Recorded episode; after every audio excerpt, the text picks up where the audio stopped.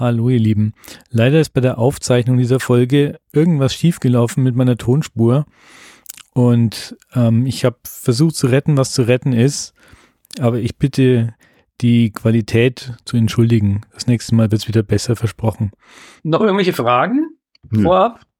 Nö. Nö. Warst du schon mal in dem Podcast? Äh, nee, aber ich habe natürlich, also in, müsste ich jetzt gerade überlegen. Also ich finde dieses...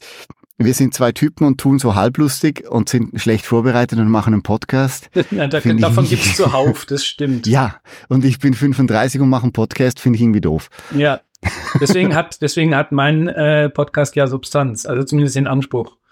Ähm, ja, und ich finde ihn, auch, ich find ihn auch, auch gut, weil er eben ganz klar zielgerichtet ist. Mhm.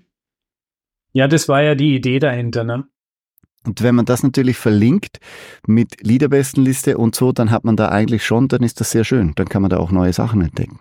Ich bin ein bisschen aufgeregt, weil ich äh, bisher kannte ich fast, fast alle Gesprächspartner quasi schon im Vorfeld persönlich. Ja, ja, aber ich finde, du musst dem, ich kann dir auch Leute empfehlen, die man, die, die, die da auch in Frage kämen.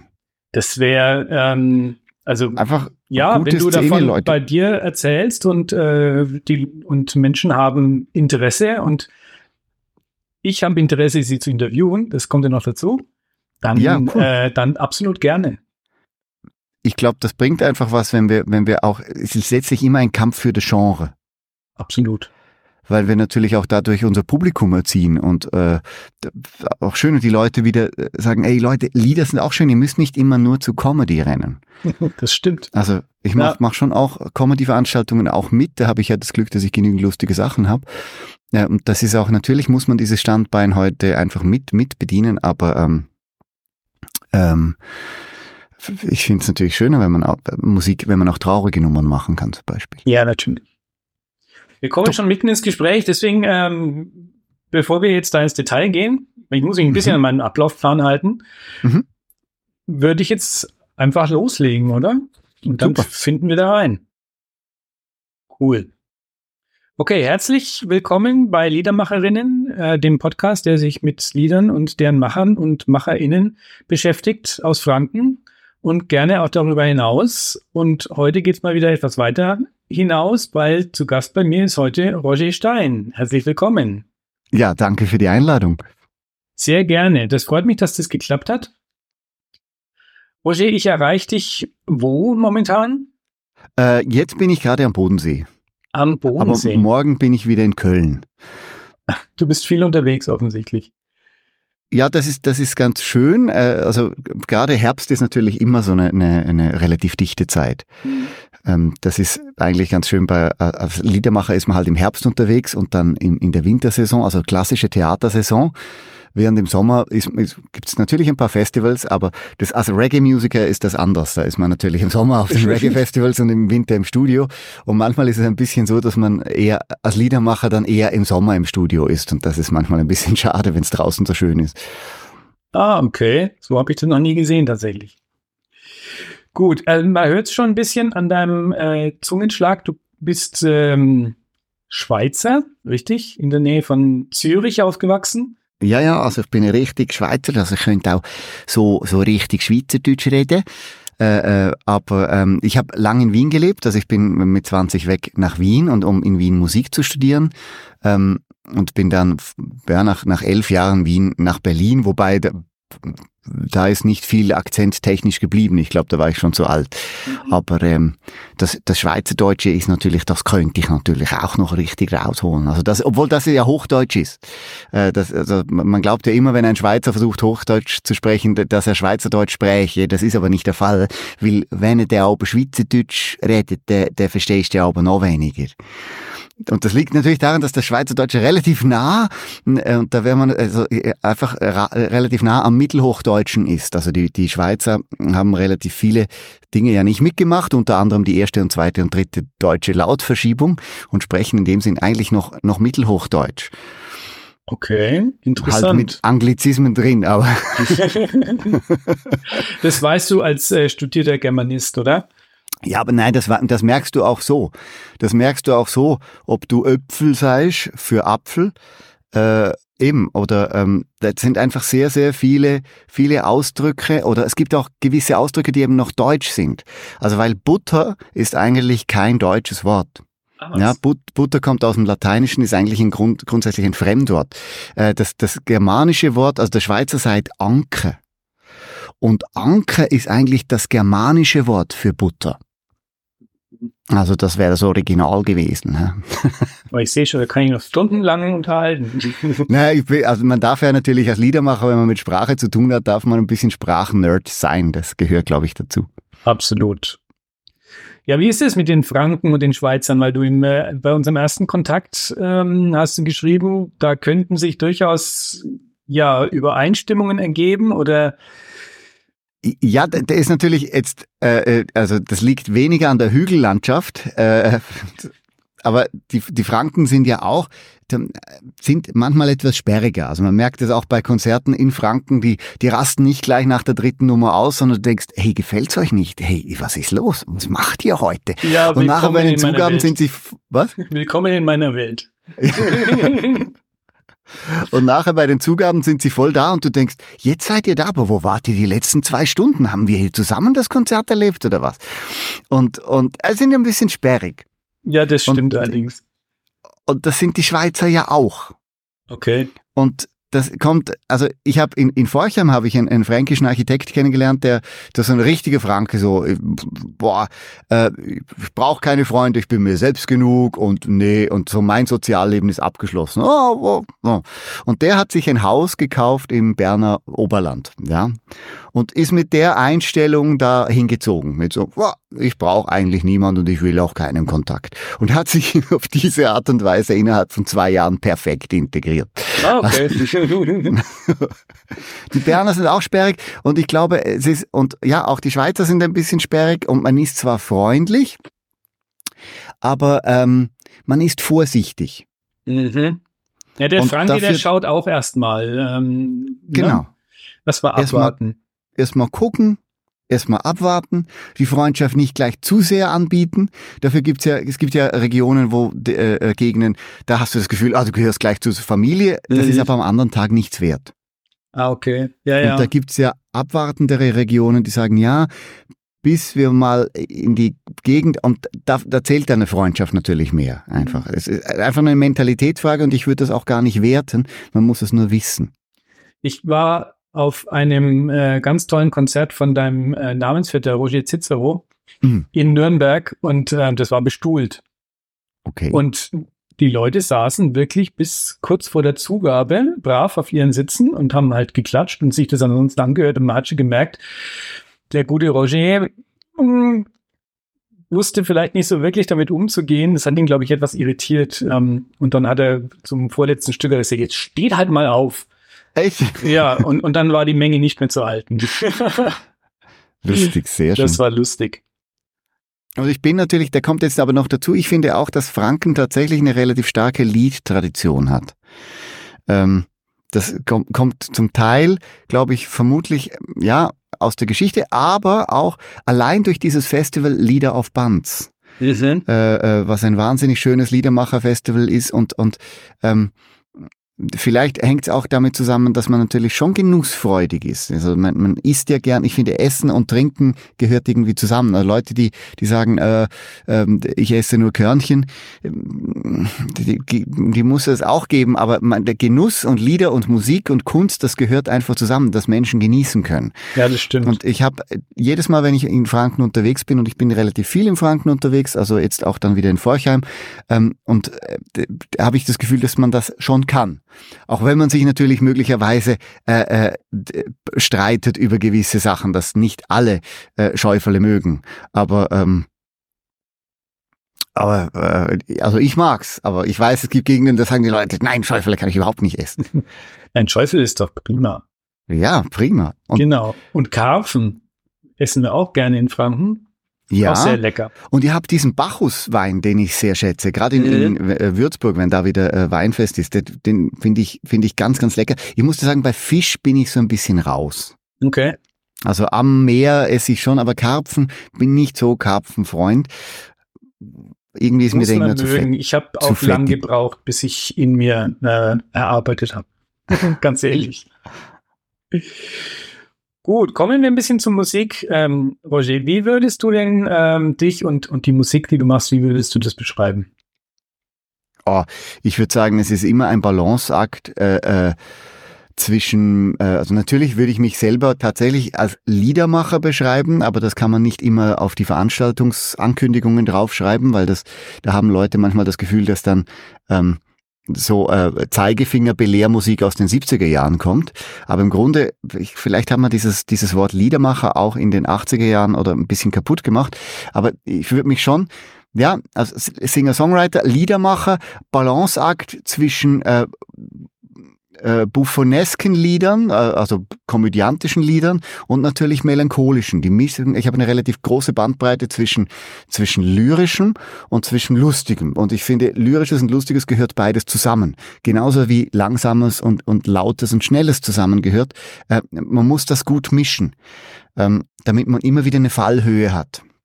Also wenn es nur lustig ist in einem Programm, finde ich es letztlich öd, äh, weil ich mag auch wieder die ruhigen Momente. Man muss auch wieder Dinge zurücknehmen können. Und daher würde ich mich im weitesten Sinne als Liedermacher begreifen, auch im, im Sinne der deutschen Liedtradition, mehr als in der französischen Chanson-Tradition, also eher mich an Schumann und Schubert anlehnend äh, und, und die verehrend und natürlich auch Größen wie Konstantin Wecker verehrend, ähm, den ich sehr schätze und mag. Und ähm, weniger... weniger im, im Fran- Fran- französischen Chanson angesiedelt, auch wenn es ab und zu heißt äh, Chansonnier. Aber äh, ich habe ja meinen mein Podcast äh, durchaus mit Absicht äh, LiedermacherInnen genannt, weil ich versucht habe, einfach die Anglizismen zu vermeiden. Und ich meine, im Endeffekt ist es Singer-Songwriter oder Liedermacher ist halt grundsätzlich erstmal dasselbe. Und dass sich vielleicht die Art oder die Tradition des Liedermachers ändert über die Zeit. Das ist ja ganz, äh, ganz klar. Denke ich mal, aber der Begriff an sich ist, ist durchaus noch legitim. Finde ich auch, vor allem, weil er eben ja, klar beschreibt, was es ist. Die deutsche Liedermacherszene ist ja groß und lang und hat eine lange Tradition. Ähm, jetzt mal abgesehen von Popgrößen wie jetzt äh, Lindenberg oder, oder Grönemeyer oder auch Klaus Lage, oder modernere Vertreter wie Max Giesinger oder so, gibt es ja natürlich in der klassischen Liedermacher-Tradition, was weiß ich, Hannes Wader, Reinhard May oder welche, die halt mehr Richtung Pop gehen, wie teilweise Konstantin Wecker, der ja durchaus auch poppige Sachen hat, oder auch Kunze. In welcher Tradition siehst du dich? Eher so bei, ja weiß nicht, Hannes Wader, Reinhard May oder gerne auch bei den, die ein bisschen moderner agieren? Also da würde ich es tatsächlich, äh, ähm, w- würde ich es da vom, vom ähm, ich sehe mich durchaus in, in der Tradition von Wader, Wecker, äh, äh, May und auch dadurch, dass man Dinge nicht zu schlageresk aufbereitet. Also ich finde manchmal, ich finde zum, zum klassischen Liedermachen gehört auch, dass sehr viel handgemacht ist und handmade. Äh, ich habe früher zwar auch, kommen wir vielleicht noch drauf, mit Wortformt relativ viel Synths verwendet und so, aber ich finde dieses, dieses handgemachte Musik und dieses nicht viel getrickst. Man kann schon tricksen, indem man mal einen Looper nimmt oder so äh, oder mit Effekten arbeitet, aber im Grunde stehe ich auf das Handgemachte und finde, das macht eigentlich die Tradition aus. Und ich finde, es gibt ja relativ viel auch, was sich möglicherweise dann ja, was sagt äh, Singer-Songwriter, was aber eigentlich schon mit einem Fuß im Schlager steht. Und Schlager nicht im Sinne von Verkaufsschlager, sondern tatsächlich im Sinne von billiges Massenprodukt und auf Gefälligkeit produziert. Mhm. Leichte und, und äh, seichte Kost quasi. Genau, genau. Und da und das ist leider und da finde ich schon, da haben wir äh, da haben wir eine Verwässerung äh, äh, gerade im deutschen Sprachraum, die schon immer sehr sehr breit ist. Und man man versucht dann immer zu sagen, ja, es ist nicht Schlager, nein, das ist Deutschpop oder äh, Singer-Songwriter. Und wenn du aber richtig einfach ehrlich wärst, würdest du sagen, nein, das ist, sorry Leute, es ist nicht mehr Singer-Songwriter, es ist Schlager, ich nenne keine Namen, aber auch ja auch die Art und Weise, wie etwas gesungen ist, wenn es dann so schlageresk da hineingestöhnt und gehaucht ist, ähm, finde ich, muss man, da muss man schon Grenzlinien ziehen, auch von der Emotion her. Ja, natürlich, wobei beides mit Sicherheit seine Daseinsberechtigung hat. Absolut, Aber ich finde halt, man muss dann die Ehrlichkeit haben und sagen, ja, ich mache Schlager. Also nichts gegen Leute, die die mit offener, ehrlicher Überzeugung Schlager machen und Spaß dabei haben. Das ist total legitim. Aber äh, Leute, die dann sagen, oh, aber ich habe so einen philosophischen äh, Ansatz, weil ich eine Zeile habe, die vielleicht etwas mehrdeutig ist, äh, Und, und die Musik ist aber schlageresk, dann finde ich, ja, dann, es ist einfach, und das, das, ich habe das Korg-Starter-Paket aus den neunziger Jahren und mache damit Musik, ist für mich dann halt Schlager. Hängt auch mit Sounds zusammen, hängt sehr viel mit Sounds zusammen. Also ich finde eben auch Schlager ist ja, ähm, zum Teil, es hat sich gebessert, zum Teil immer ein bisschen Jahrzehnte mit den Sounds hinterher. Während Popmusik eigentlich dann mit neuen Sounds experimentiert, auch, auch mit neuen Oszillatoren oder so zum Beispiel. Und das, finde ich, gehört alles dazu.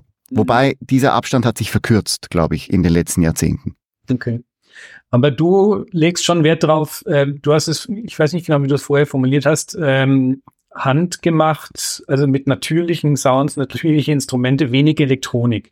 Das hört man eigentlich auch auf deinen Alben. Da ist eigentlich ja. alles handgemacht.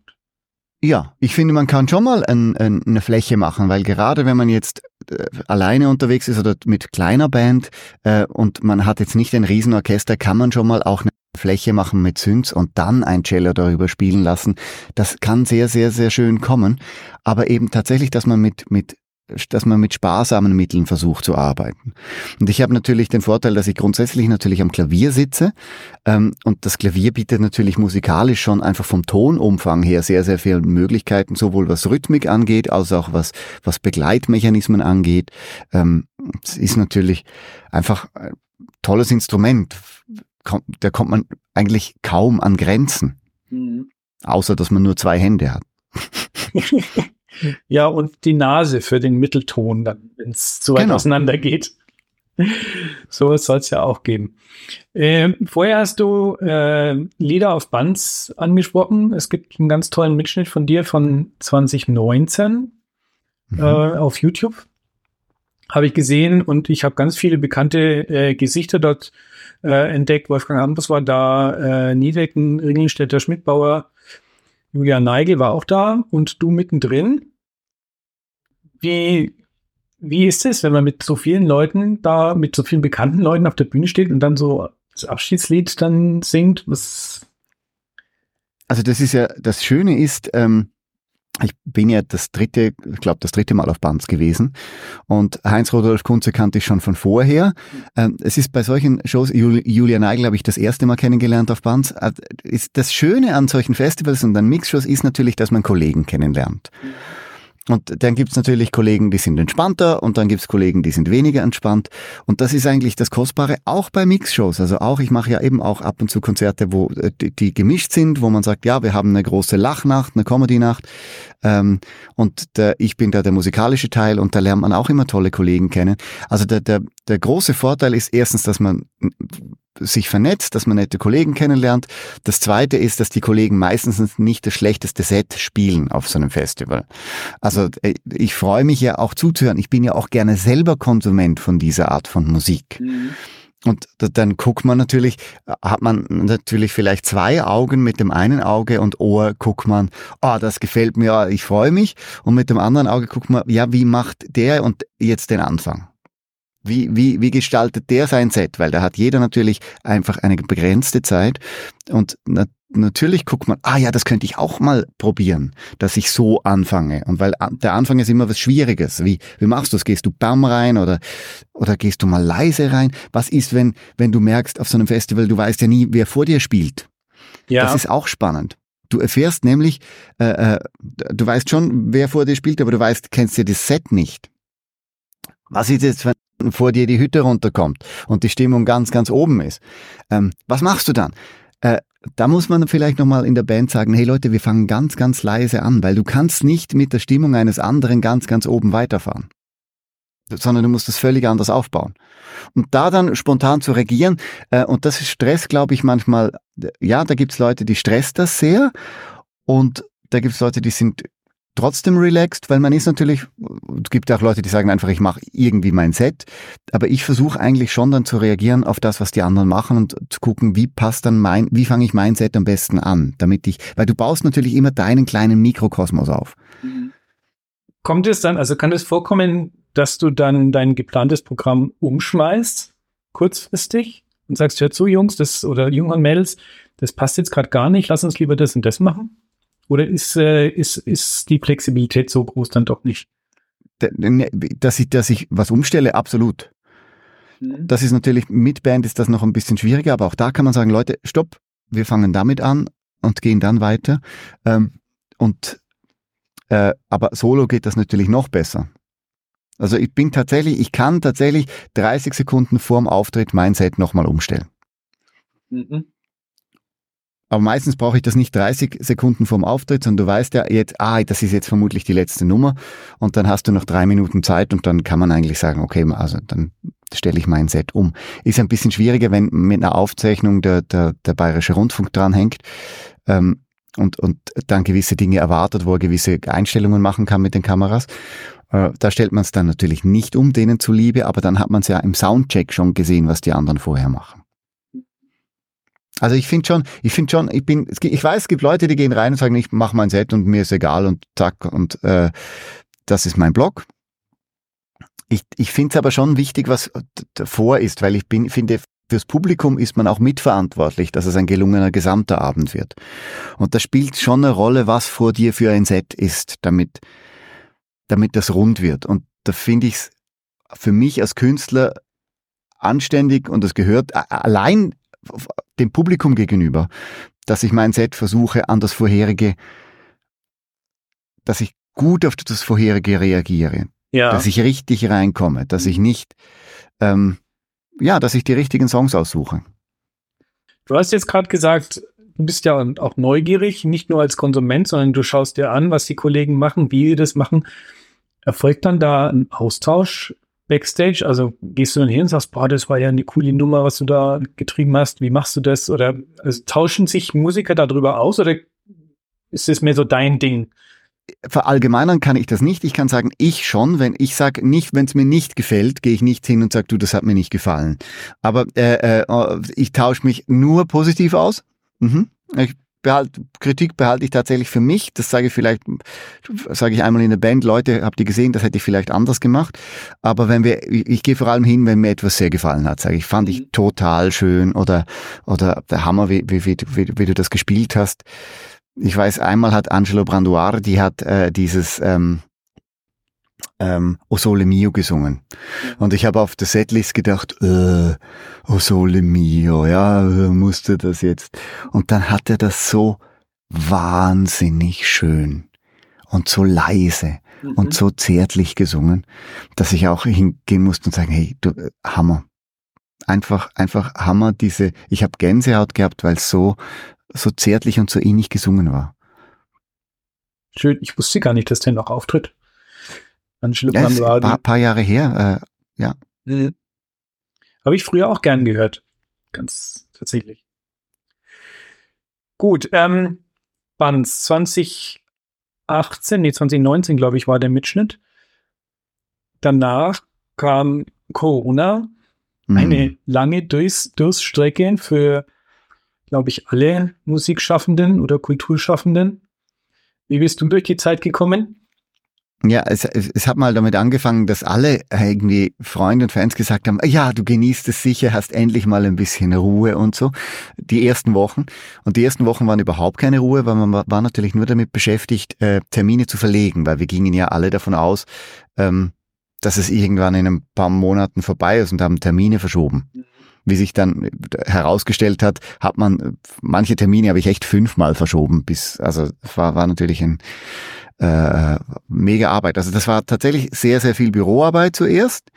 Ähm, dann war es aber auch, äh, gab es aber auch so Glücksfälle. Ähm, ich, ich hatte auch das Glück, dass, dass ähm, dass mir die Universität Essen hat mir ähm, freundlicherweise einen Lehrauftrag angeboten, also eine Freundin dort. Ähm, ich hatte, glaube ich, vorher schon einen Lehrauftrag, aber dann ist jemand schwanger geworden und dann konnte ich da äh, eine kleine Dozentur als Vertretung übernehmen und das war total schön. Okay. Es war auch praktisch, vor allem, es ging, es war weniger die Panik der Existenz, es war eigentlich mehr so die Panik, Was, was ist jetzt, wenn, wenn du, wenn du gewohnt bist, dass du Menschen siehst und gebraucht wirst? Wenn du gewohnt bist, dass du, dass du unter Leute gehst und, und, dass dein Leben ist, ja? Und das nimmt man dir einfach weg. Äh, und da helfen dann ein paar Videokonzerte auch nicht. Ja, das denke ich mir. Also ich glaube, das Schlimmste, was ich, was ich gesehen habe, aber da war ich nicht, äh, sind so Autokino-Konzerte gewesen. Mhm. Das ist wirklich das Allerletzte und die Leute applaudieren, indem sie die Hupe betätigen. Ja, aber keine Ahnung, vielleicht äh, hat man einfach versucht, irgendwie irgendwas aufrecht zu erhalten und äh, was dann jetzt im Nachhinein sich als äh, vielleicht lächerlich herausstellt. Okay, aber ich glaube, zu dem Zeitpunkt hat einfach jeder versucht, irgendwie das Beste draus zu machen. Ja, klar. Ja, klar. Und, und, und Äh, ah ja, ich glaube, ich habe ein Video gedreht und dem W D R verkauft und ähm, mehrere Videos gedreht. Auch Systemelefant. Genau, genau. Das habe ich gesehen. Ist das irgendwie, ist das homemade, so völlig ganz alleine entstanden, oder? Ja, wir, wir waren nur zu zweit. Okay. Also ich hatte eine Kamerafrau, aber ähm, es war vor allem, es war vor allem, ja, es, natürlich homemade, äh, ganz allein zu, zu Hause. Und dann hatten wir, aber ich wollte unbedingt noch ein Tiramisu auf diesem fetten Tisch haben. Und ich hatte aber überhaupt nichts, was irgendwie Tiramisu ähnlich war. Und da habe ich Toastbrot genommen und habe das eingefroren und habe einfach nur Schokopulver drüber gestreut. Und drin habe ich so eine Mehlpampe reingetan, weil nur, ich wollte es ja nur, nur fürs Video. Optik. Okay. Wann? Und da gibt's eine Stelle, da sieht es so aus, als ob ich fast kotzen würde. Also ich, und da musste ich mich tatsächlich fast übergeben, weil diese Mehlpampe und dieser Toast so dermaßen schlimm war. Also, dass ich mich beinahe tatsächlich übergeben. Und natürlich habe ich mich an diesem Nudelkriegsszene, die da am Anfang ist, da habe ich natürlich den ganzen Nachmittag Nudeln gebastelt und geleimt. Okay. Und Panzer aus Nudeln gebaut und ja, auf weil, was für Ideen das mal kommt, wenn man sonst nichts zu tun hat, ne? Ja, weil es, es war ja Anfang Corona und alle kamen sofort mit dieser Kriegsmetaphorik. Mhm. Also äh, Merkel kam mit der Kriegs, jeder jeder Politiker kam eigentlich mit lauter Metaphern, die, die aus der Kriegs aus dem Kriegsgeschehen stammen. Das stimmt, und da dachte ja. ich ja, dann mache ich halt mal mit meinen Nudeln auch so eine Kriegsmetaphorik und habe halt die Kriegsmetaphorik auf die Nudeln übertragen. Und das, das Basteln war wirklich lustig, weil ich habe wirklich alles an Fahrzeugen, auch an Jeeps und so und und und Stalinorgeln aus Nudeln gebastelt, also richtig die Raketenabwehr aus Nudeln. Wie geil. Ja, okay. Lange, lange Durststrecke, Corona. Ähm, natürlich äh, existenzmäßig warst du da safe während der Zeit. Ähm, ich glaube, das ist nicht so einfach heutzutage als Musiker noch äh, groß Geld zu verdienen, wenn man nicht unterwegs ist, oder? Ja, das stimmt, aber glücklicherweise bringt's ja auch ein bisschen Geld, wenn du unterwegs bist. Das bringt ein bisschen GEMA. Und die mhm. kommt immer verzögert rein. Ah, okay. Das heißt, du verdienst ja auch an Konzerten dann ein, einfach verzögert. Und da hatte ich einfach äh, sehr Glück. Es war jetzt nicht so, dass wir im Luxus geschwommen sind, ähm, aber wir kamen durch und wir sind noch immer da. Ja. Das ist gut. Du hast mir eine Frage geschickt, die fand ich spannend, die muss ich jetzt äh, hier mit einbauen. Müssen Liedermacher politisch sein? Das ist eine spannende Frage. Müssen sie deiner, deines Erachtens? Ja, das ist, das ist halt, das ist wirklich die Frage. Ähm, ich, ich finde im Grunde eine Grundhaltung und eine grundgesellschaftliche Moralhaltung gehört schon dazu. Ich finde aber, dass, und das ist vielleicht ein, ein, ein Phänomen der Zeit, ich finde, ich schätze auch Leute, die nicht zu jeder Dampfblase oder zu jeder Blase, zu jedem aktuellen Ereignis gleich irgendwas sagen müssen. Also ähm, einfach nur das Maul aufzumachen, damit man irgendwas gesagt hat und wieder irgendeinen Blödsinn rausgehauen hat, äh, das, das finde ich nicht. Ich finde, ich würde mir wünschen, dass Leute nachhaltiger politisch Haltung zeigen, vielleicht ein bisschen langsamer, ein bisschen weniger medienwirksam. Ein bisschen weniger laut manchmal vielleicht. Ja, ein bisschen weniger laut und manchmal auch ein bisschen weniger dumm. Und wenn man, wenn man sich manchmal vielleicht vier Tage Zeit nehme und noch eine zweite und dritte Perspektive äh, angucken würde, dann käme vermutlich ein bess- eine bessere Beurteilung raus. Also ich finde, dass immer jeder den, den Mund aufmachen muss wegen irgendwas, das, das verwässert auch. Im Grunde finde ich aber natürlich, hat man, wenn man in dieser Tradition ist, hat man, hat man natürlich eine politische Grundhaltung und, und eine Ethik, die man vertritt. Ja, aber mit dem, was du gerade gesagt hast, da bin ich äh, voll bei dir. Manchmal lieber mal die Klappe halten und erstmal nachdenken, bevor man was sagt. Ganz genau. wichtig. Ganz wichtig. Roger, ähm, was prägt dich in deiner Musik? Also spielen Lebensumstände eine Rolle? Oder erzählst du lieber Geschichten, die mit dir jetzt so viel nicht zu tun haben? Ich glaube, äh, natürlich spielen Lebensumstände immer eine Rolle. Man ist ja, man ist ja sich selber und natürlich ist, prägt das eigene Leben auch die eigenen Texte. Ähm, und wie es natürlich Leute gibt, die dauernd von sich Selfies machen und die auf Instagram posten, da bin ich ein bisschen schlecht drin, äh, ähm, f- f- begleiten mich statt Selfies, sind das halt Lieder-Selfies. Die sind aber nicht immer ich bezogen, sondern natürlich, man guckt ja auf andere. Ich finde es dann, eigentlich, es sind keine Lieder-Selfies in dem Sinn. Ähm, die eigene Perspektive ist natürlich immer drin, die kann man nicht verhindern, aber man guckt natürlich diese Welt an. Und das, was ich das Schöne finde, meistens, wenn man ein Lied zu schreiben beginnt, äh, schreibt sich's irgendwann von selber weiter und dann nimmt's eine eigene Realität an. Und es macht dann eigentlich von selber und mit einem. Und ich bin zwar, man ist theoretisch noch Autor, aber im Grunde kommt, kommt alles, alles andere von dem, bereits aus dem Schreibprozess raus. Mhm. Und dann gibt's natürlich auch solche Sachen, dass jemand sagt, du könntest du mal oder guck dir doch mal das, das, das thematisch an. Aber das, das werden eigentlich im Grunde nicht die guten Sachen. Und bei, bei mir ist so, ich, ich schreibe tatsächlich sehr, sehr gern Lyrik und auch sehr, sehr gern Gedichte und habe eine relativ große Fragmente-Plantage. Und dann habe ich auch viele Ideen und Skizzen und plötzlich wächst, da, wächst daraus ein Lied äh, und wird einfach fertig und sagt, ja, genau.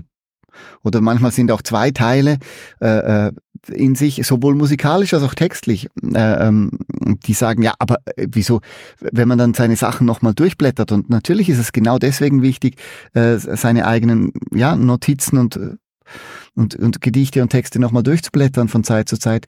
Dann schreiben plötzlich zwei Teile sich an, hey, wir gehören doch zusammen, wir haben immer zusammen gehört, wieso hast du das nie gesehen? Mhm. Und die sagen dir das aber natürlich. Auf deiner aktuellen Platte äh, ist ein Lied drauf, Worauf willst du warten? Mhm. Das hat mich so, wie soll ich sagen, und so, ich habe gedacht, du schreibst ein Lied über mich. Ganz ehrlich. Dachte mir, woher weiß der das? Wie kann er so treffend meine Prokrastination thematisieren? Nein, es hat ja. mir richtig, richtig gut gefallen. Das freut mich, danke. Ja, ich glaube, man muss einfach gucken, dass man, äh, ich glaube übrigens auch, dass Sehnsucht ein ganz, ganz wichtiger menschlicher Motor ist, um sich zu bewegen von A nach B. Also wenn ich keine Sehnsucht nach den Sternen habe, dann werde ich auch nie ein, ein Raumschiff bauen. Äh, ich glaube, dass, dass Sehnsucht wichtig ist und wenn man dann dort ist, hat man natürlich die Sehnsucht nicht mehr, aber dann zieht, hat man ja wieder nach was anderem Sehnsucht. Und ich glaube, das zieht uns immer weiter und dieses, dieses weitergezogen werden durch Sehnsucht, glaube ich, ist wichtig. Und auch schön. Ich glaube, das ist wichtiger, als zu sagen, oh, ich, äh, ich mache mal Feierabend und äh, ach, ich bleib mal hier. Ja. Ja, also ich habe mich da wirklich, äh, ich habe mich persönlich angesprochen gefühlt. Aber du machst ja weit, du, du machst ja weiter, du machst ja einen gerade einen neuen Podcast. Ja, das äh, stimmt. Deswegen, machst, ja, ich, da begebe ich mich ein bisschen aus meiner Komfortzone tatsächlich. Ähm, ja. Und bin da auch sehr froh drum, weil man kann ja nur weiterkommen, wenn man an Grenzen kommt, sage ich jetzt mal. Weil nur dadurch kannst du dich entwickeln. Ja, und da also passiert was, es geht was. Man lernt neue Leute kennen. Ja, genau. Wir hätten uns nie ja. kennengelernt, wenn ich diesen Podcast nicht machen würde. Genau. Das stimmt wohl. Ähm, Roger, du hast es vorher angesprochen. Also du lebst ähm, in Berlin, du lebst in Wien, du lebst in Zürich. Äh, momentan bist du am Bodensee. Ähm, jetzt mal abgesehen davon, dass du natürlich über das ganze Land verstreut Auftritte hast, aber ähm, gibt's Unterschiede in den in den Musikszenen? Jetzt, wenn ich jetzt äh, Wien, Zürich, Berlin, die du wahrscheinlich sehr gut kennst, die Szenen, wenn man die vergleicht, gibt's da tatsächlich Unterschiede? Also ich finde, äh, die Zürcher kenne ich noch am wenigsten, aber ich finde, die Theater- und Kulturszene unterscheidet sich sehr, sehr stark, Wien und Berlin. Mhm. Und da fängt es natürlich bei so ganz banalen Dingen an. Also, dass der, äh, wenn man in Berlin ins Theater oder ins Konzert geht, geht man vorher essen.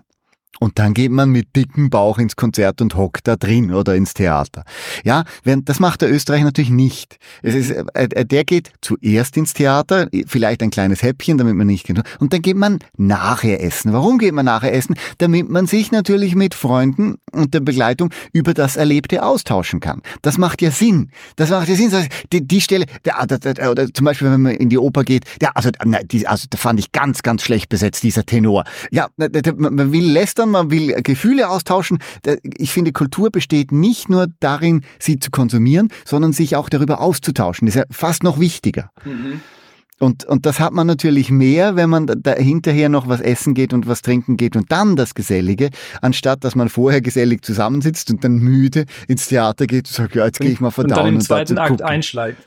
Genau, dazu gucken wir Erst dann aufwacht, wenn die dicke Dame singt. Okay, ja, das ist ein interessanter Aspekt. Vielleicht sollte ich das mal berücksichtigen, wenn ich das nächste Mal unterwegs bin. Hinterher was essen gehen. Das ist gut. Es, es hängt doch natürlich davon ab, ob es noch Restaurants gibt, die hinterher zuerst warme Küche anbieten. Ja, da wird sich die Szene in Wien wahrscheinlich drauf einstellen, nehme ich an. Ja, natürlich. Also das ist ja, das ist, und, und in Berlin müsstest du da viel weiter fahren, um noch ein Lokal zu finden, was warme Küche hat. Das ist auch, auch auf, auf Tour oft ein Problem, dass du nach dem Konzert oft keine warme Küche mehr kriegst. Okay. Weil du kann, kann man mal gucken, ob was da noch, was da noch offen hat. Getränke kriegst du immer, aber warme Küche ist schwierig. Ja, das stimmt. Hast du Schwierigkeiten, in Österreich äh, musikalisch Fuß zu fassen? Ich frage deswegen, weil ich hatte ähm, in einem meiner letzten Podcasts hatte ich äh, Karin Rapphandl zu Gast, die aus Niederbayern kommt und die mir erzählt hat, dass es als deutscher oder als bayerischer Künstler schwierig ist, in Österreich Fuß zu fassen, weil die lieber ihre eigenen Interpreten hören. Hattest du die, mhm. Hast du die Erfahrung auch gemacht? Also ich kann mir nicht vorstellen, dass bei den Bayern müsste es eigentlich relativ leicht gehen, zumindest nach Oberösterreich rüber. Äh, jetzt ist Wien ist natürlich nochmal eine eigene Geschichte. Wien, Wien ist ein kleiner Mikrokosmos in sich, da hängt eine Käseglocke drüber. Ähm, und Wien ist auch relativ wenig durchlässig. Und das finde ich übrigens, das ist auch der Grund, warum wir damals gesagt haben, ähm, also ich und Sandra Kreisler, wir gehen von Wien nach Berlin, äh, weil die Durchlässigkeit von von deutschen Städten im Kulturaustausch mehr äh, bietet als zum Beispiel Wien, was sehr abgeschlossen in sich ist von der Kulturszene her. Ähm, ich, ich im Moment tatsächlich, also die Wohnung in Wien habe ich jetzt gerade, haben wir vor vor vor äh, einem Jahr aufgegeben. Ich tue mir im Moment ein bisschen schwer mit Wien, weil es mir einfach ein bisschen weit ist. Also ich habe auch jetzt da Konzerte abgelehnt, weil es mir im Moment einfach von der Strecke her total den Tourplan zerreißen würde. Und da, da schone ich mich im Moment gerade ein bisschen. Und dann kommt noch dazu, dass solche Länder wie, wie Österreich und die Schweiz, die kannst du nicht mit der gleichen Agentur bearbeiten, wie du zum Beispiel Deutschland bearbeiten kannst. Also es sagt nicht, jetzt, jetzt muss man mal ehrlich sagen, weil Bayern, was hat Bayern? vierzehn Millionen Einwohner, fünfzehn Millionen, so um den Dreh. Ja, schätzungsweise. Genau. Jetzt sagt, du, sagt aber in Bayern kein Veranstalter, wenn ein Agent aus N R W oder aus äh, Heilbronn anruft, äh, nö, wir nehmen, äh, ich will eigentlich mit einem bayerischen Agenten reden. Mhm, okay. Sondern, und das ist aber bei Schweizern schon so. Äh, also ich kann meine deutsche Agentin nicht auf die Schweizer loslassen. Also bei den Schweizern habe ich tatsächlich keine Agentur, die muss ich selber durchtelefonieren. Ähm, ich hätte gerne eine Agentur, das ist eigentlich auch nicht so wild. Und in Österreich dasselbe. Also in Österreich, die österreichischen Veranstalter arbeiten halt auch vorzugsweise mit österreichischen Agenturen. Ähm, und das macht es dann natürlich ein bisschen aufwendig, wenn du dir überlegst, dass du eigentlich bei der Schweiz ist das noch schlimmer, weil da hast du eigentlich äh, acht Millionen Einwohner, dann kannst du aber mal die französischsprachigen wegrechnen und die italienischsprachigen. Das heißt, du hast eigentlich einen riesen Infrastrukturaufwand dann für fünf Millionen. Okay. Ja, du, und das ist dann eigentlich ein Drittel von Bayern, aber du brauchst dafür eine eigene Agentur, du brauchst am besten auch ein eigenes Plakat und brauchst, ein, also, äh, äh, okay, spannend. So habe ich das tatsächlich noch nie gesehen. Du hast gerade gesagt, ähm, mit Sandra Kreisler seid ihr weg aus Wien. Mit Sandra hast du das, die Musikformation Wortformt. Das ist ein Duo. Ähm, inwiefern unterscheidet sich das von, von deinen Solo-Sachen? Äh, da ist zum Beispiel bei Wortformt haben wir angefangen natürlich ursprünglich eigentlich mit sehr dicht gereimten Texten, also eigentlich fast mehr an den Hip-Hop angelehnt. Ähm, dann mit elektronischen Beats haben wir dort gearbeitet und gleichzeitig haben wir die elektronischen Beats gemischt mit Geige und Cello, also mit klassischen Streichinstrumenten. Das war eigentlich, das Konzept war ursprünglich Hip-Hop-Beats mit klassischen Instrumenten zu mischen und dann noch ähm, äh, dicht gereimte und sehr dichte Texte drüber zu legen.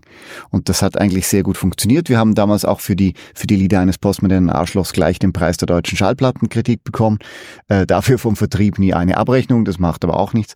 Ähm, Was, by the way, ein geiler Titel ist, äh, Lieder eines postmodernen Arschlocks. Ja, das, Lust, das Lustige war, bei dem Titel haben tatsächlich äh, ähm, in, in, in Deutschlandfunk hat gesagt, ja, wir können den Titel nicht, nicht nennen, wir sagen einfach Lieder eines postmodernen A. Äh, das war so die deutsche Reaktion und in Österreich hat man gesagt, ja, aber postmodern, ist das nicht wieder schon vorbei? Okay, ja, man muss Prioritäten setzen. Ja, klar.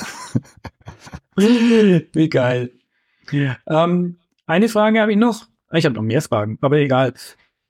Deine Platten verlegst du beim Label von Konstantin Wecker. Mhm. Wie kam es zu der Zusammenarbeit?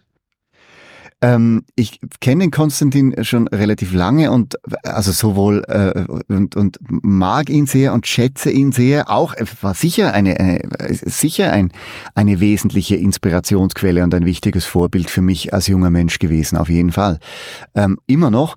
Äh, und ich finde es umso schöner, dass wir heute befreundet sind und dass ich äh, und irgendwann hat er gesagt, ja, äh, du, äh, ich gründe ein Label, magst nicht bei mir äh, eine Soloplatte mal machen.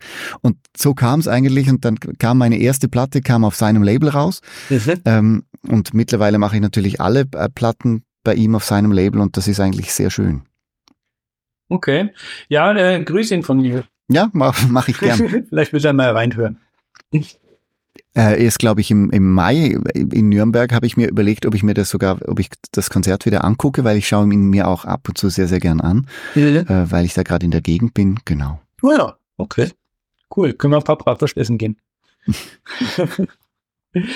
Roger, korrigiere mich, wenn ich falsch liege, aber also ich habe dich mit verschiedenen Ensembles gesehen, äh, mit und ohne Kontrabass, mit Cello, mit kleinen Percussion-Sets ähm, oder ich habe einen Mitschnitt gesehen aus Kiel, wo du tatsächlich auch gar nicht selbst am Klavier sitzt, sondern du singst und ähm, einen Partner hast, der dich am Klavier unterstützt.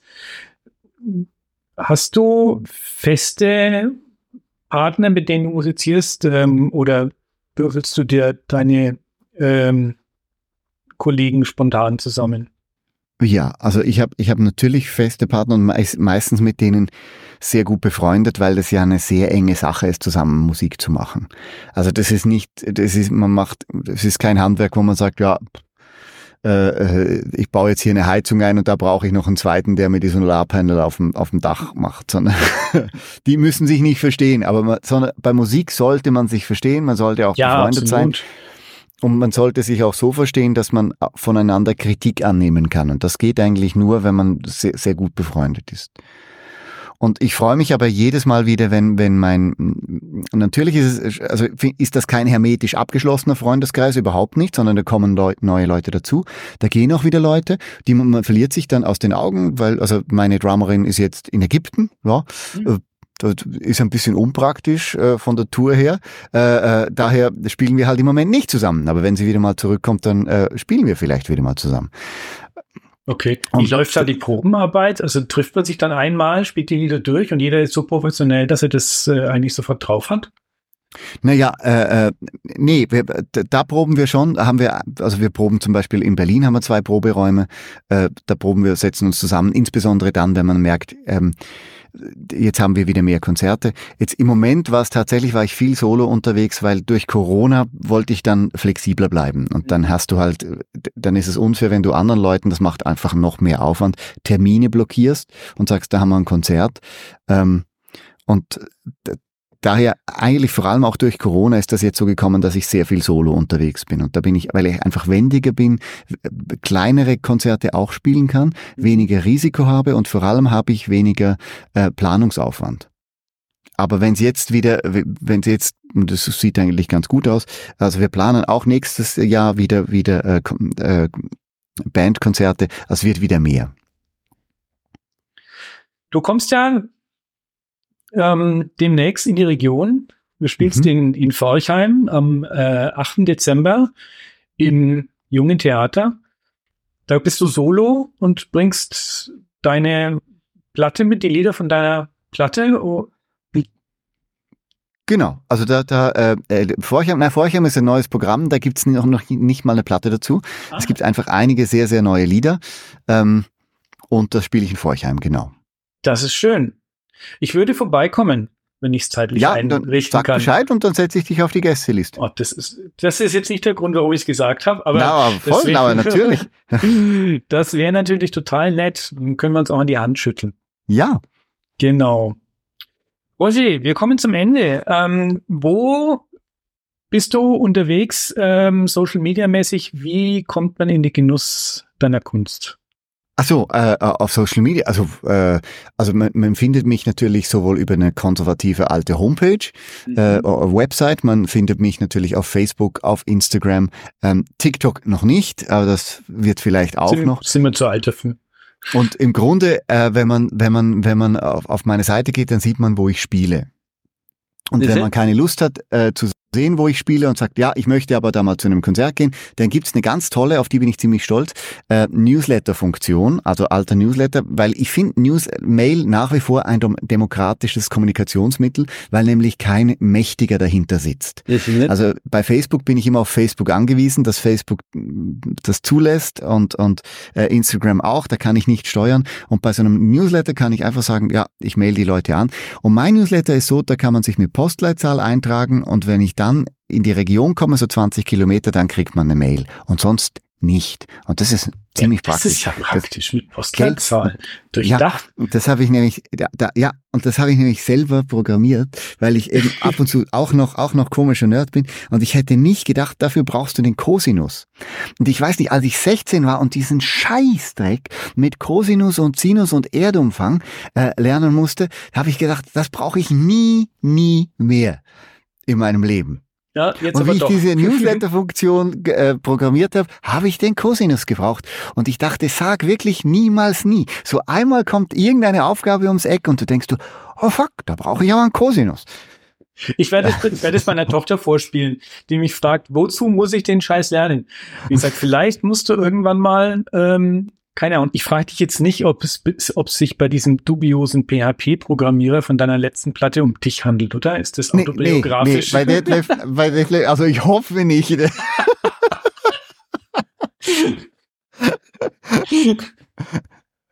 oh. Okay.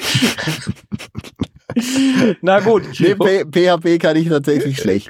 Naja, egal. Okay, Roger, vielen, vielen Dank, dass du äh, bei mir zu Gast warst. Ähm, Andreas, vielen, vielen Dank für die Einladung. Das hat mir riesig Spaß gemacht, äh, war total cool. Und ähm, ja, wenn ihr den Podcast hört und euch der Podcast gefällt, dann äh, hört euch gerne auch die anderen Folgen an. Meine Gäste sind immer spannend und die Gespräche sind immer sehr lehrreich. Naja, lehrreich nicht, aber hörenswert auf jeden Fall. Und ähm, ich freue mich über Kommentare und wenn ihr mir irgendwo ein Like sendet, dann boostet das mein Ego ungemein. Von daher dafür im Vorfeld vielen, vielen Dank. Roger, danke, dass du da warst. Vielen Dank, Andreas. Und ähm, wünsche ich euch allen noch eine schöne Zeit. Macht es gut.